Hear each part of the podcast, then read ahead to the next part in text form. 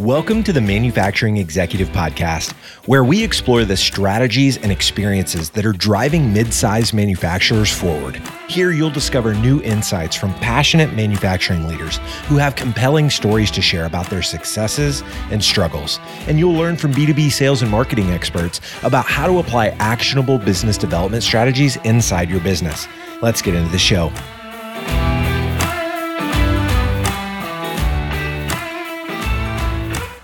Welcome to another episode of the Manufacturing Executive Podcast. I'm Joe Sullivan, your host and a co founder of the industrial marketing agency Gorilla 76, where we help B2B manufacturers grow through revenue focused marketing programs.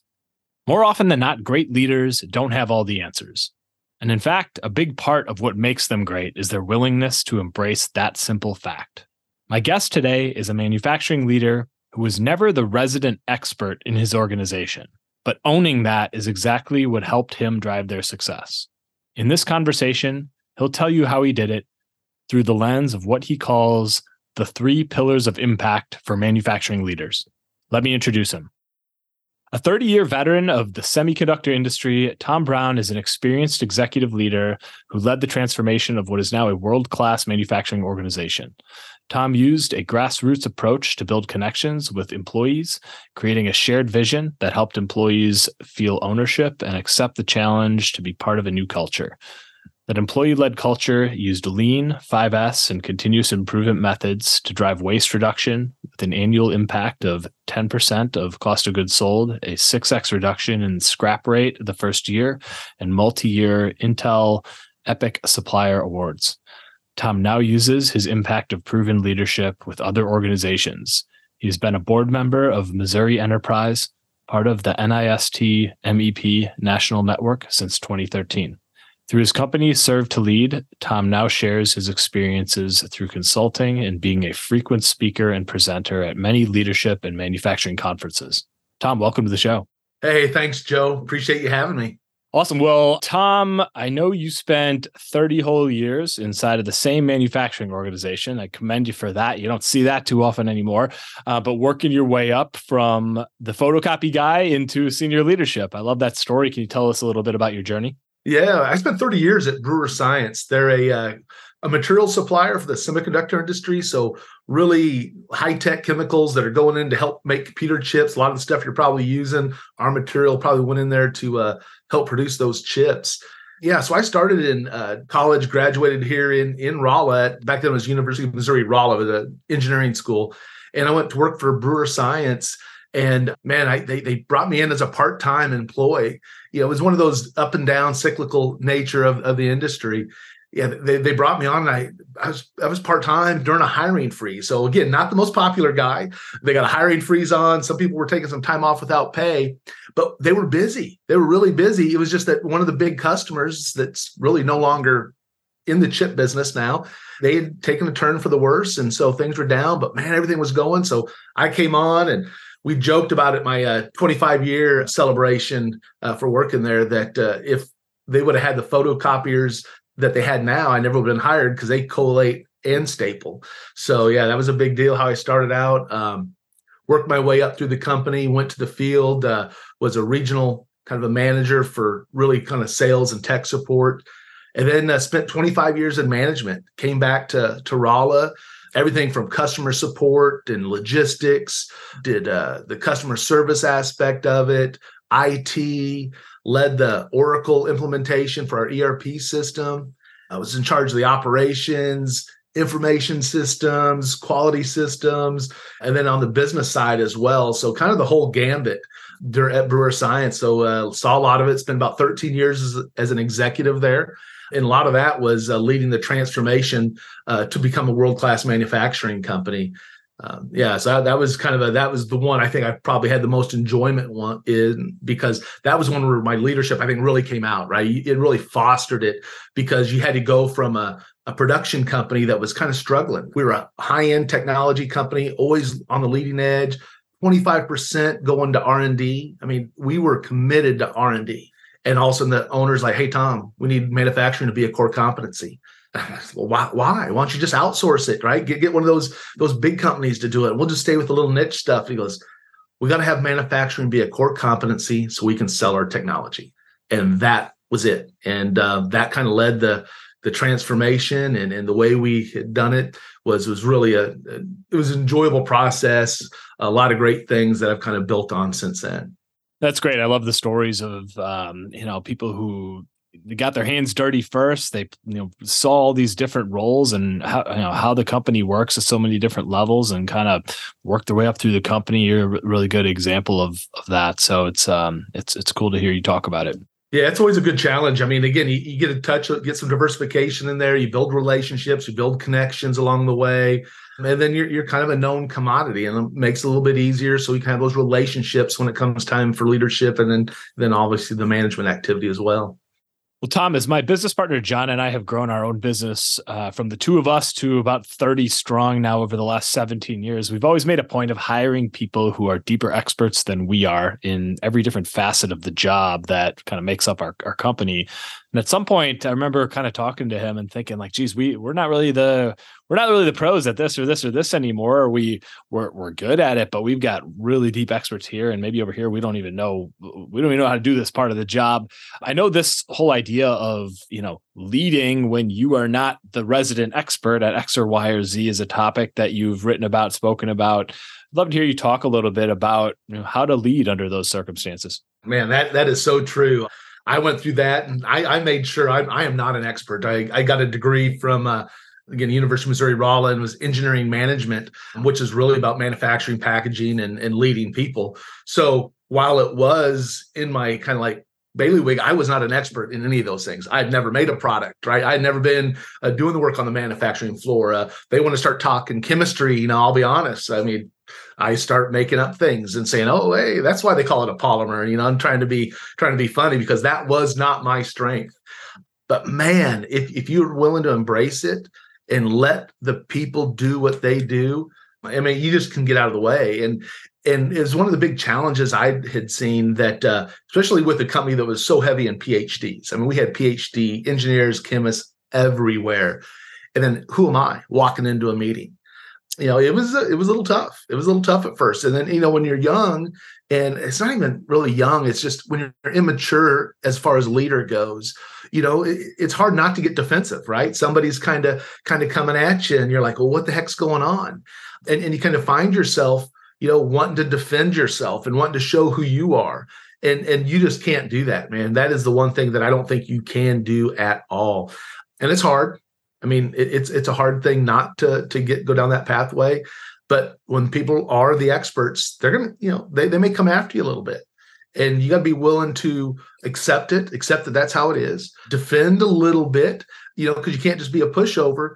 But what I really focused on was them and their expertise. And that's what I found is I just leaned into it. You're right, I'm not the expert. And, and that's why you're here. And that is why you are here to bring this to the table.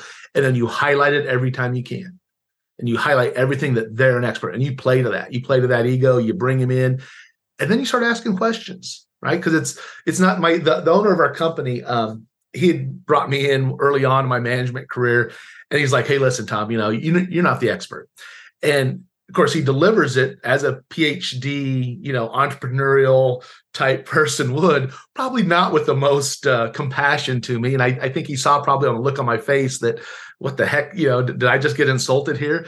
And he's like, oh no, I just mean it's it's great that you're not the expert because you can then play a different role and you don't have biases and you don't have your own you know that you're looking for a solution and that was a big thing for him is always about the questions and not about the answers not about the solutions. The questions were far more important. And so that was the role i took and i embraced it. And i'd ask him questions. Wait wait no you know i'm not an expert in that. Can you can you explain that to me again? Okay no, no why are you thinking that way? And I, I need to understand the why. Come back to the why for me. So i would do a lot of those things and you would see as they would start explaining it their mind would be going right? And they went from going, yeah, yeah, I'm the expert. I know what's going on to all of a sudden they're like, wait, one second. No, why is that the case? And you kind of see them asking themselves. And again, they find their own solution, right? They, but it's not maybe the one they uh, looked at. And yeah, that was one of the things I'd found is so if you can build connections, I started off by building mine kind of at a grassroots level. I had little co- connections across the company, right? Little, little, little pieces of people that I would engage with, had a good relationship like I said, kind of got, gave me street cred, if you will, right? So when I walk in a meeting, this person's got my back. They understand. They'll be supportive. They'll say good things as we're engaged. You know, no, no, Tom's trying. You know, he he he cares because um, I had that relationship. And as you got bigger and you got you know into larger groups, and all of a sudden you know you got 250 people you know in your organization.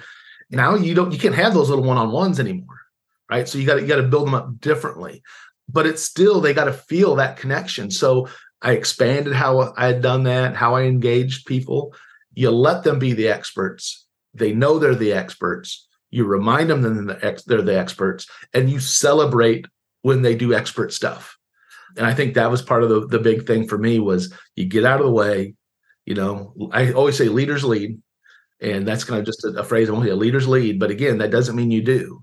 And you, so you live out your actions. You don't always have to do the actions of things. And I think that was one of uh, the lessons we had learned when we went through operation activity is I wasn't going to be pushing the the the vision for everybody you know again and and you know a lot of people i think think the the owners will have the vision. It's not that they don't have it and they have an idea of it but connecting that vision of an owner of a leader to the employees is tough.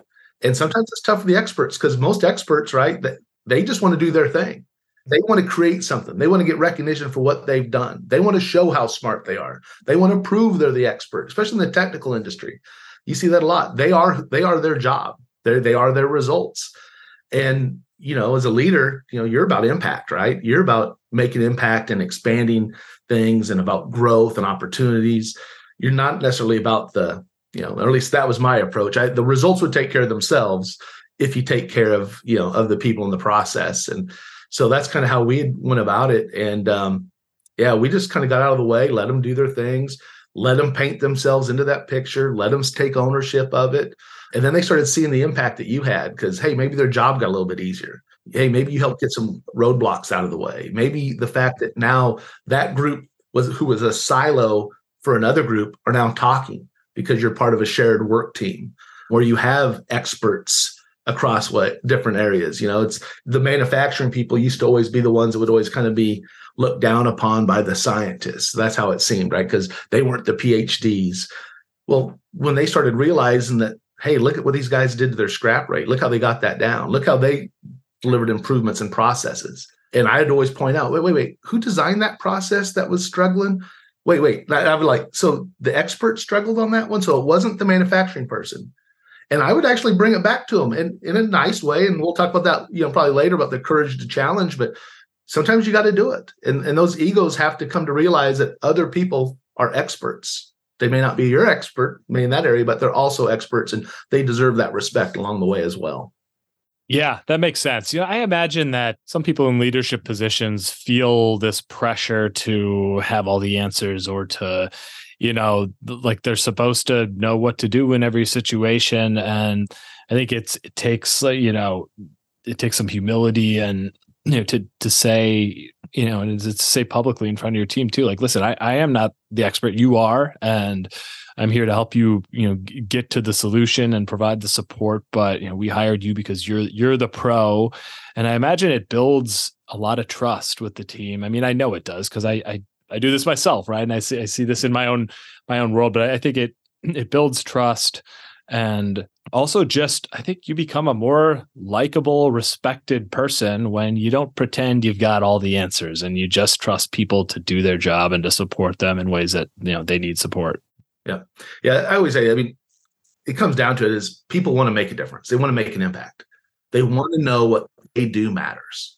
And that's it and they want to know it. And again how that happens how it goes that's a whole different i mean that that's different right? So it could be just the numbers and that's maybe what somebody wants to see is you know the quality the patents whatever else. But there's always something deeper when you when you can connect what that patent meant right? What that technology advancement meant what that improved process quality or hitting a, a, spec performance meant. When you start connecting to that then they know they're part of something bigger. Oh that's impacting you know this product or this revenue or that customer or this community because now you know these people have additional jobs or we're bringing in more jobs. It's people want to feel yeah, impactful. And and you're right. When you can get trust and have that vulnerability and have those connections man you can yeah you can just make a lot of good things happen. Okay let's take a quick break here I'm really excited to announce an incredible event our team at Gorilla 76 will be co hosting in late January and early February of 2024 in Austin, Texas, just for marketers in the manufacturing sector. I'm going to hand it to our strategist, Peyton Warren, to give you the details. Hi, I'm Peyton Warren, strategist at Gorilla 76. Over the past few years, our team has been running twice per month digital learning events for industrial marketers called Industrial Marketing Live.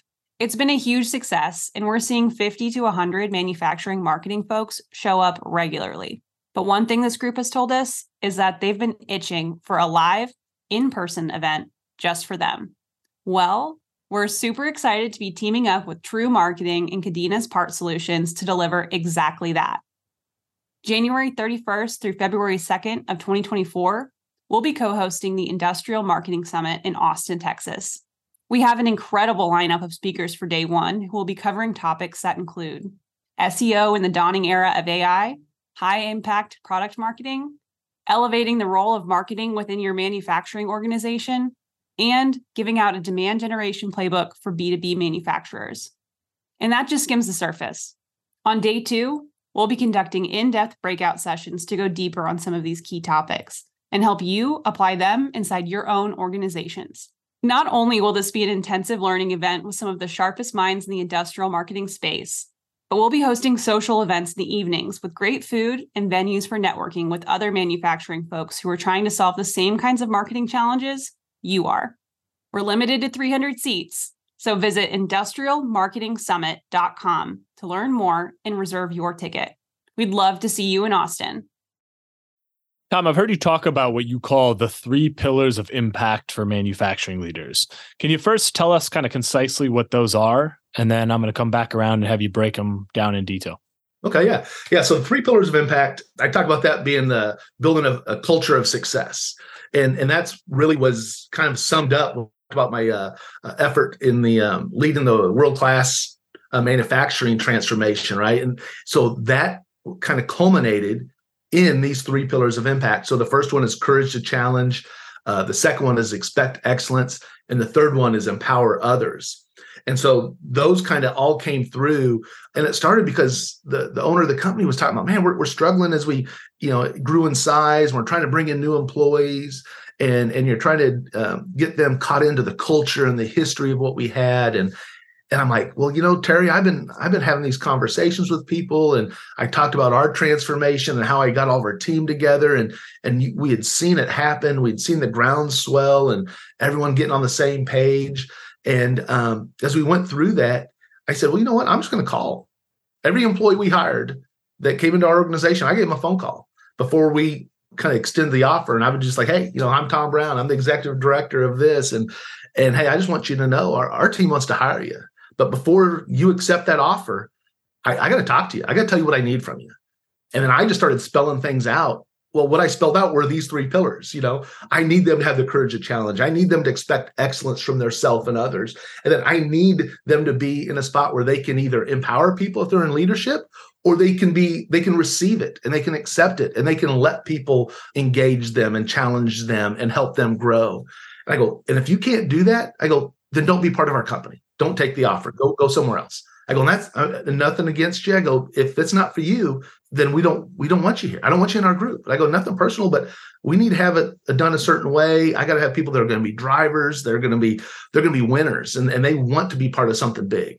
And if not, if that's if that's scary for you, I go, it's understandable. Not everybody wants to do that. I go, then, then don't take that job. And so that's kind of how this all came about. And I started writing about it. And uh, yeah, it was kind of kind of a fun way, and it kind of captured what we had done, and and it's proven. I mean, it it's kind of built up over my career, but man, that transformation, we went from again a point where we were struggling to to winning awards. So yeah, kind of a proven way.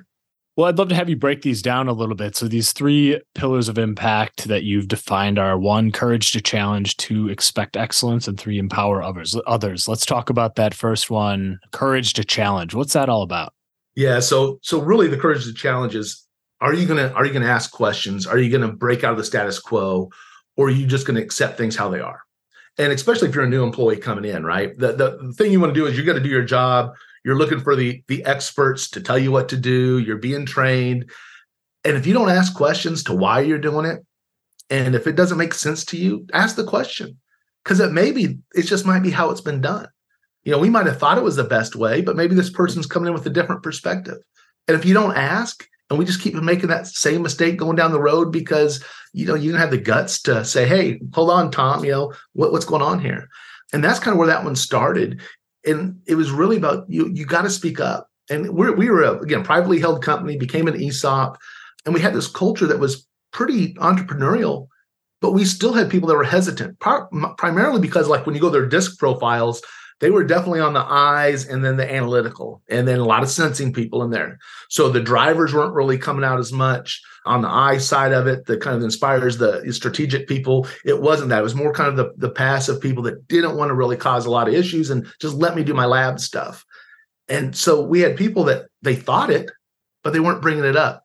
And so we tried to make a real safe place. So not just having the courage to challenge because anybody can do that and you know let's be honest there's a lot of jerks out there that can can ask questions and challenge you that doesn't produce benefits that you want so it's not just having the courage to challenge really it's how you challenge so i talk about builders or blamers okay are you building people up or are you blaming them for a situation you know and so really it's how you challenge my, my mentor one day had just talked to me about it and he goes hey tom is what you're saying helpful or harmful? Well, I got got like a little defensive. I'm like, of course it's helpful.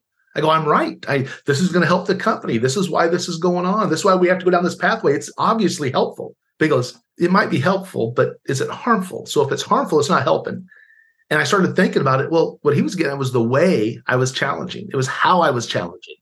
And you know, sometimes if you're always kind of telling somebody they're wrong. You know, I mean, again, you know, I, I got four kids, right? And sometimes all they hear is the negative, right? And I'm not telling them the negative to, to beat them down. I'm I'm pointing out something that they need to change. But if that's all you're hearing is the negative, and you're not hearing about what the potential of it is, it's like when you say uh, use but in a situation. Okay, hey, hey, you're doing really good on that, but right? Okay, that that's a negative. Hey, you're doing really good on that. Now let's hey, let's take it to another level. Okay, now it's different. Right now it's like, okay, we're growing. And when he said that, man, you know, helpful versus harmful, that made a huge difference for me. And so what I started talking about was, okay, we got to change the tone and we got to change the direction. So again, it's how you deliver it, how you engage them, and then again, what you're focusing on. You know, are you focusing on what you did or you're focusing on what you need to do, right? And, and those are two different things. And looking at what happened, and again, lessons learned, Definitely got to do those things. But that's not where you stay, right? You use that to build a foundation for being better. And so that's kind of how we had gone about that is that courage and challenge. We used a lot of the DiSC profiles. We set up work teams, delivered expectations on everybody that this is how it is. You got to receive it. But none of that's possible. And you touched on it earlier, right? So trust, trust comes from transparency and vulnerability. That's kind of how we talk about it. And then obviously delivering on those actions. And that was a big thing. So I'm kind of a vulnerable guy, stood up in front of everybody, talked about my failures, talked about issues, apologized when I make a mistake. We started celebrating when people made mistakes because if they made a mistake, we found out about it. They caught it. And then so we started calling the catch of the week, catch of the month. And then what'd you do about it? So I would, well, you know, we have 200 plus people in our operations meeting and we're all in there in a big room. I'm like, hey, let's call on so and so over here and hey, talk about something happened. What happened? And, you know, they're all embarrassed. They don't want to talk about it.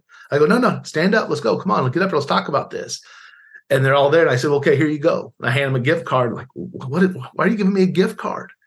I'm like, okay, so let's go back to this. You had an issue and you scrapped, let's say, $5,000 worth of product, you know, coming up. I go, but you stopped before we got to another point that would have been, you know, maybe $70,000, right? And then it didn't get to the customer.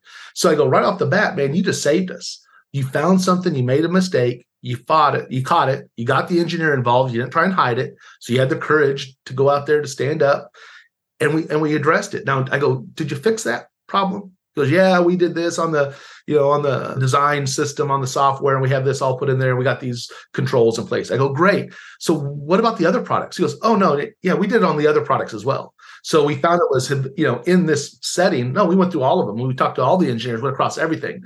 So it wasn't just the fact that it was that one batch, right? And that one product. It went to all of our products. And then I'm just like, dude, I go, that is why we're celebrating, man, because you had the courage you know, to, to, stand up and do it. And again, building that trust and vul- you know, and the vulnerability to, to come forward. That's hard, but that led to a, uh, an environment where you could challenge because you knew there wasn't going to be a backlash for it, right? I could bring it up. Hey, we got the same interest. We got the same thing we're trying to get to. So that's kind of how that one went. And that's really kind of how the courage to challenge was. And again, not necessarily everybody doesn't embrace it that way. But with our organization, we said this is what we have to do because we can't be a world class manufacturing company if we don't have that. So that's what we did. Yeah, I mean, such a different culture than one where you know people feel afraid of you know having to admit their mistakes and because they feel like they're going to be you know somebody's just going to reprimand them and they're going to you know who knows what what the consequences are. But when when people constantly see that you know leadership responds in a way that you know applauds you for being able to admit the, the mistakes that have happened and and like you said find a way to learn from that and and be able to apply those learnings across other places where there are probably similar challenges and problems going on too. I think it's it's really smart. So tom we're talking here about the three pillars of impact for manufacturing leaders. We just touched on the first one which is courage to challenge. The second one you named is expect excellence. Can you break that down for us yeah. So expect excellence. And I always make sure I point out it's yourself and others.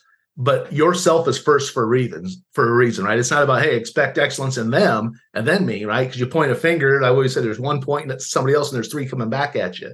So really it starts with your standards. And with that, I talk about accountability, right? That's everyone loves accountability, loves the buzzword accountable. We got to hold people accountable. Got to talk about accountability.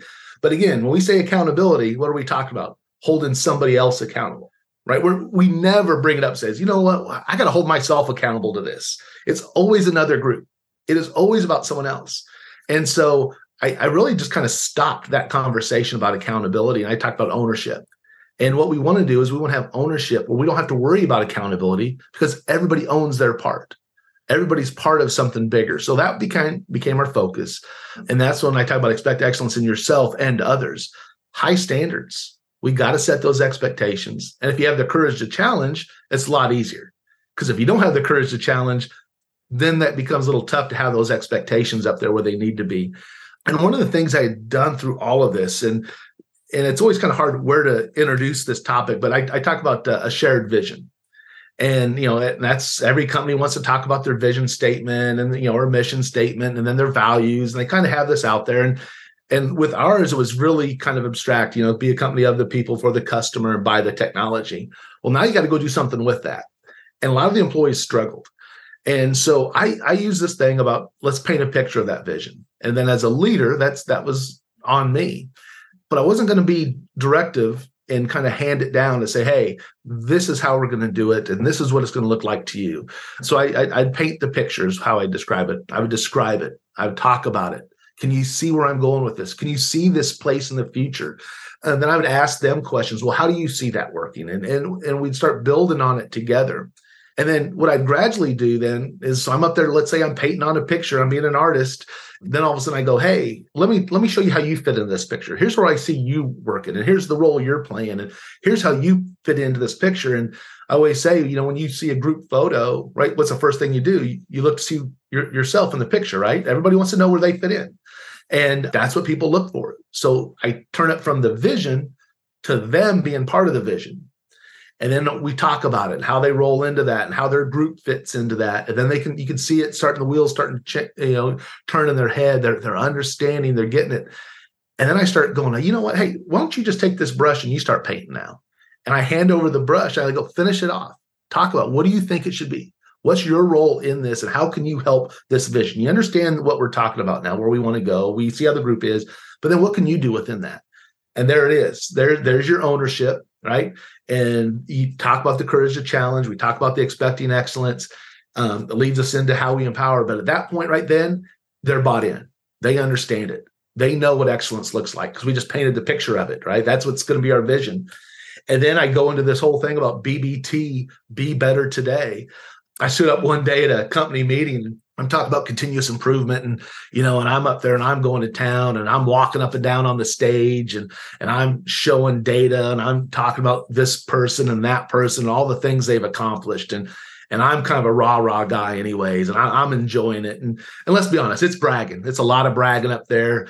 And it's not because it's not just the results but it's how we did it. And it's of the mindset. So everything's about the mindset right? It's not just about the actions and, we're talking about these things. We're having a lot of fun with it. And, and I can see some people out there were like, yeah, yeah. And there, there I kind of go. And, you know, I'm kind of a high energy guy. And some people are just kind of hanging out. So I just finally said, well, I tell you what, I go, some of you I know aren't bought into this because this is our entire company.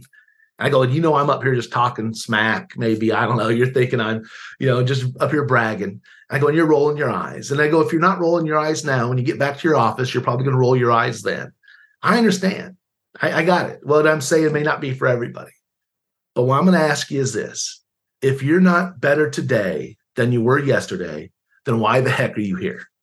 Then why are you here? If you're not here to be better today, to help us be better, to help the company have a greater impact, then why do you show up? I go, maybe that's the question you guys need to ask yourselves. And uh, Terry's in the front, he's our owner, and he's just like nodding, like, yes, yes, you know, and and that was it. That was kind of the driver. And it went so far as and I talk about um, on expect excellence. It's not a it's not a scoreboard, right? So it's not you're not playing a game, and it's not about the scoreboard on the score because there's a lot of games where a team can play really really well and they still don't win, right? And we know that happens. There's times you know maybe a player got hurt, maybe the other team got really hot, maybe the you know you got foul trouble, maybe there's you know something else happened, the weather was different, right? Or they just had the game of their lives, or the other team's just flat out better. So the scoreboard isn't the thing that I look at. I don't really look at those type of metrics. It's about the process, it's about the journey you're on, and are you being better today than you were yesterday? As long as I can see progress towards this direction we want to go, that's really what matters. And so that was kind of our focus. And in, in operations, you know, everybody wants to see like the OEE numbers and stuff.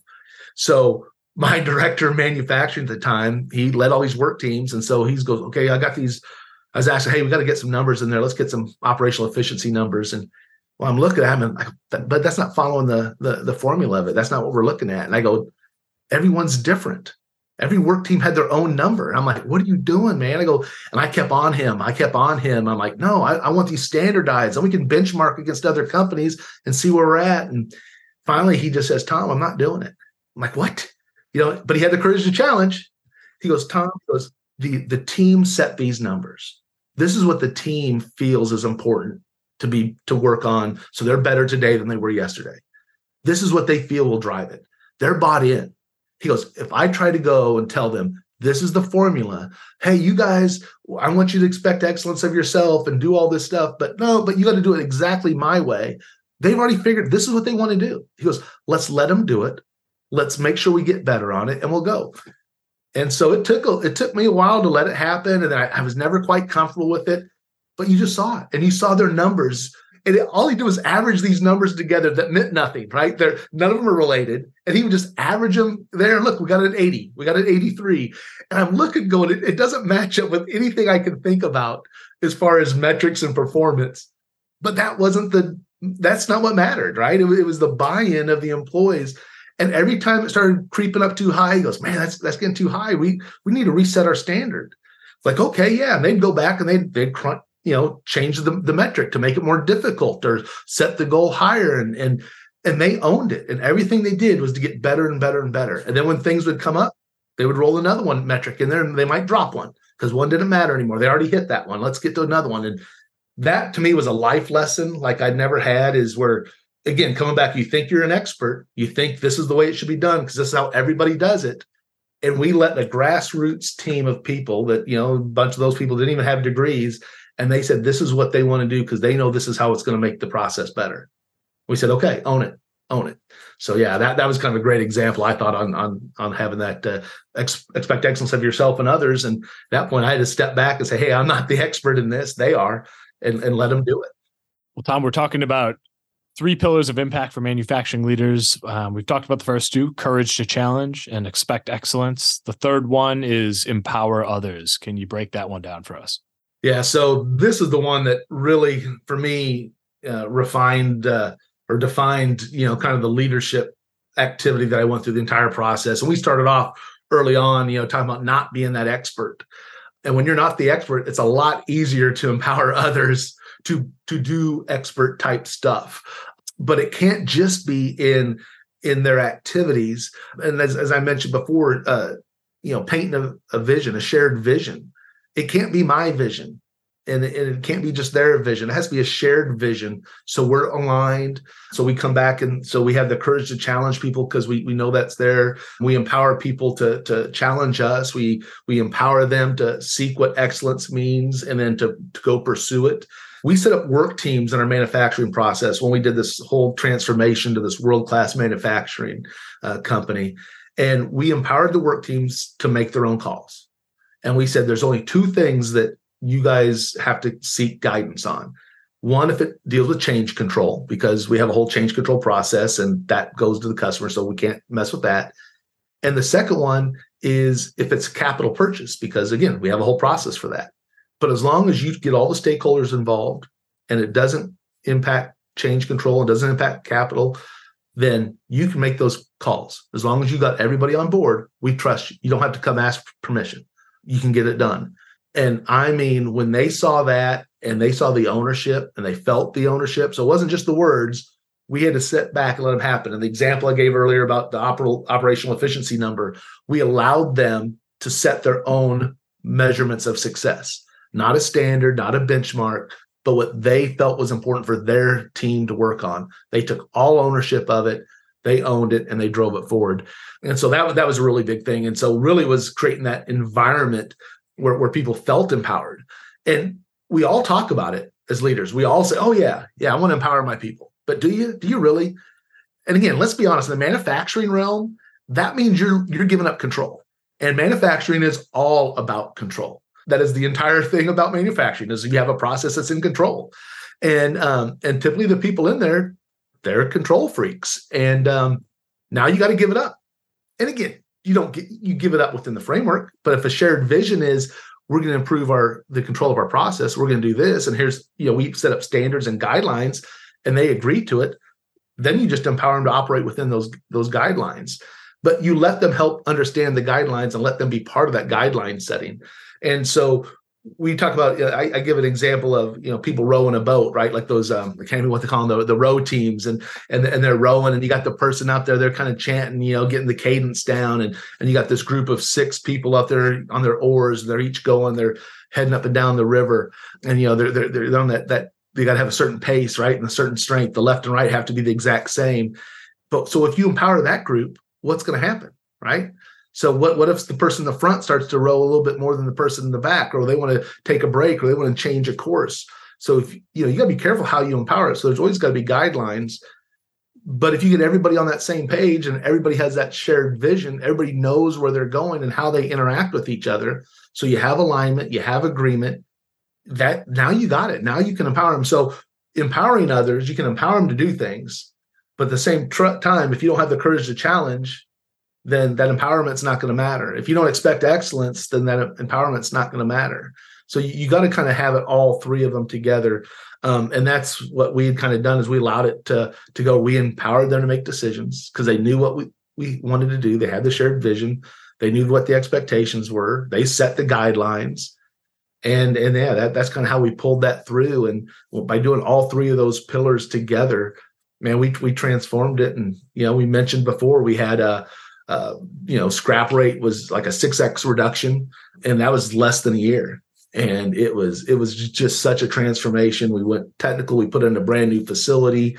Um, how we set it up, did controls, like a 200x increase in the amount of controls we were putting on our processes. Did design FMEAs that were um, no longer kind of standalone, but we set up, we created our own database to build all those in and have the standards. So everything went back, as we talked before, is how do you make them systemic?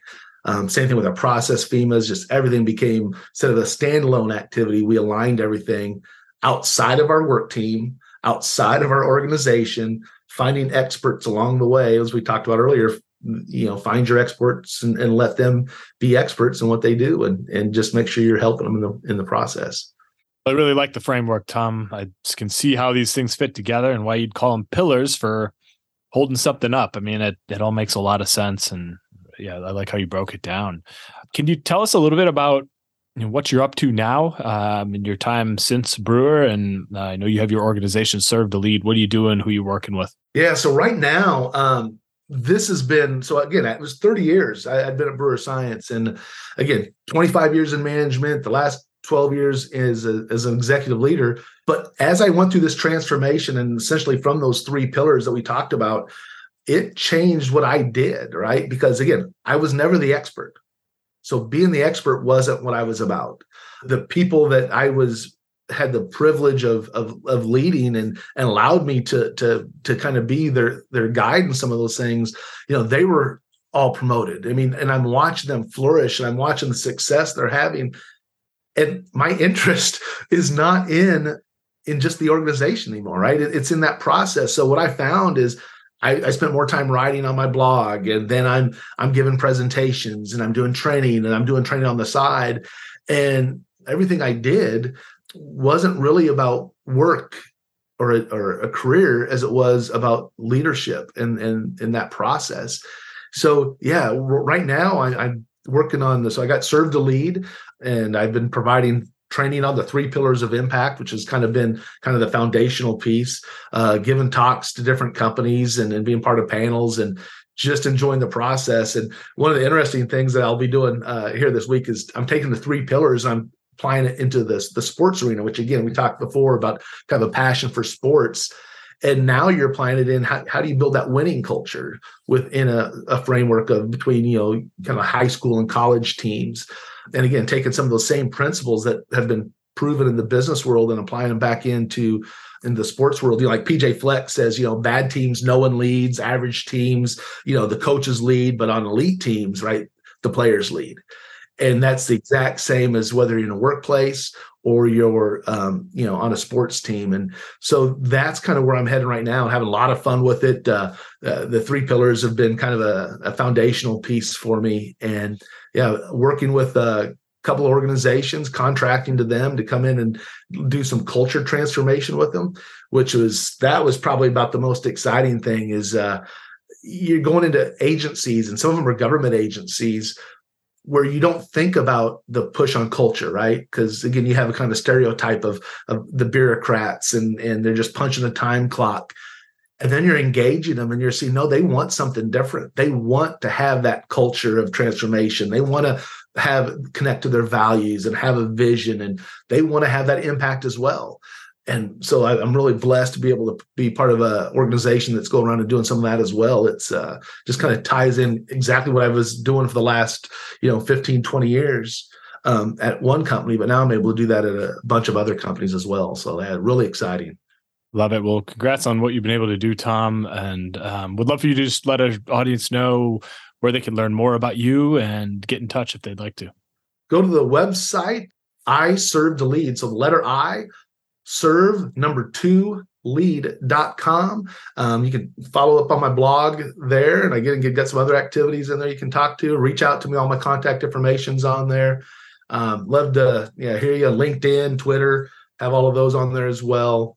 Yeah, just uh, enjoy the community. And that was one of the things, Joe, was when I when I saw your podcast, I'm like, oh my gosh, I saw this, I saw the connection, went back to your site, and I'm like, you know, founder and thinker, thinker and founder. I'm like, what a concept. I mean, it's just I just I just love that approach and you know, going through those things. And that's the amazing thing is out there in the in today in the in the industry, it's it's not what it used to be, right? Manufacturing isn't what it used to be. And it doesn't have to be. It can be so much more, um, especially when you, you know, you, you realize that you can't delegate culture it, the, the, culture is what you do it's how you live it. Um, and as leaders leaders lead. And that's what we have to do is we got to create those environments where the employees feel empowered. You know they have the courage to challenge and, and they can expect excellence from themselves and others on that. So really appreciate you having me on joe. Well i appreciate you doing it tom. Great conversation and yeah maybe we'll do it again someday for a follow-up. That sounds good joe. Thank you very much Awesome. As for the rest of you, I hope to catch you on the next episode of The Manufacturing Executive.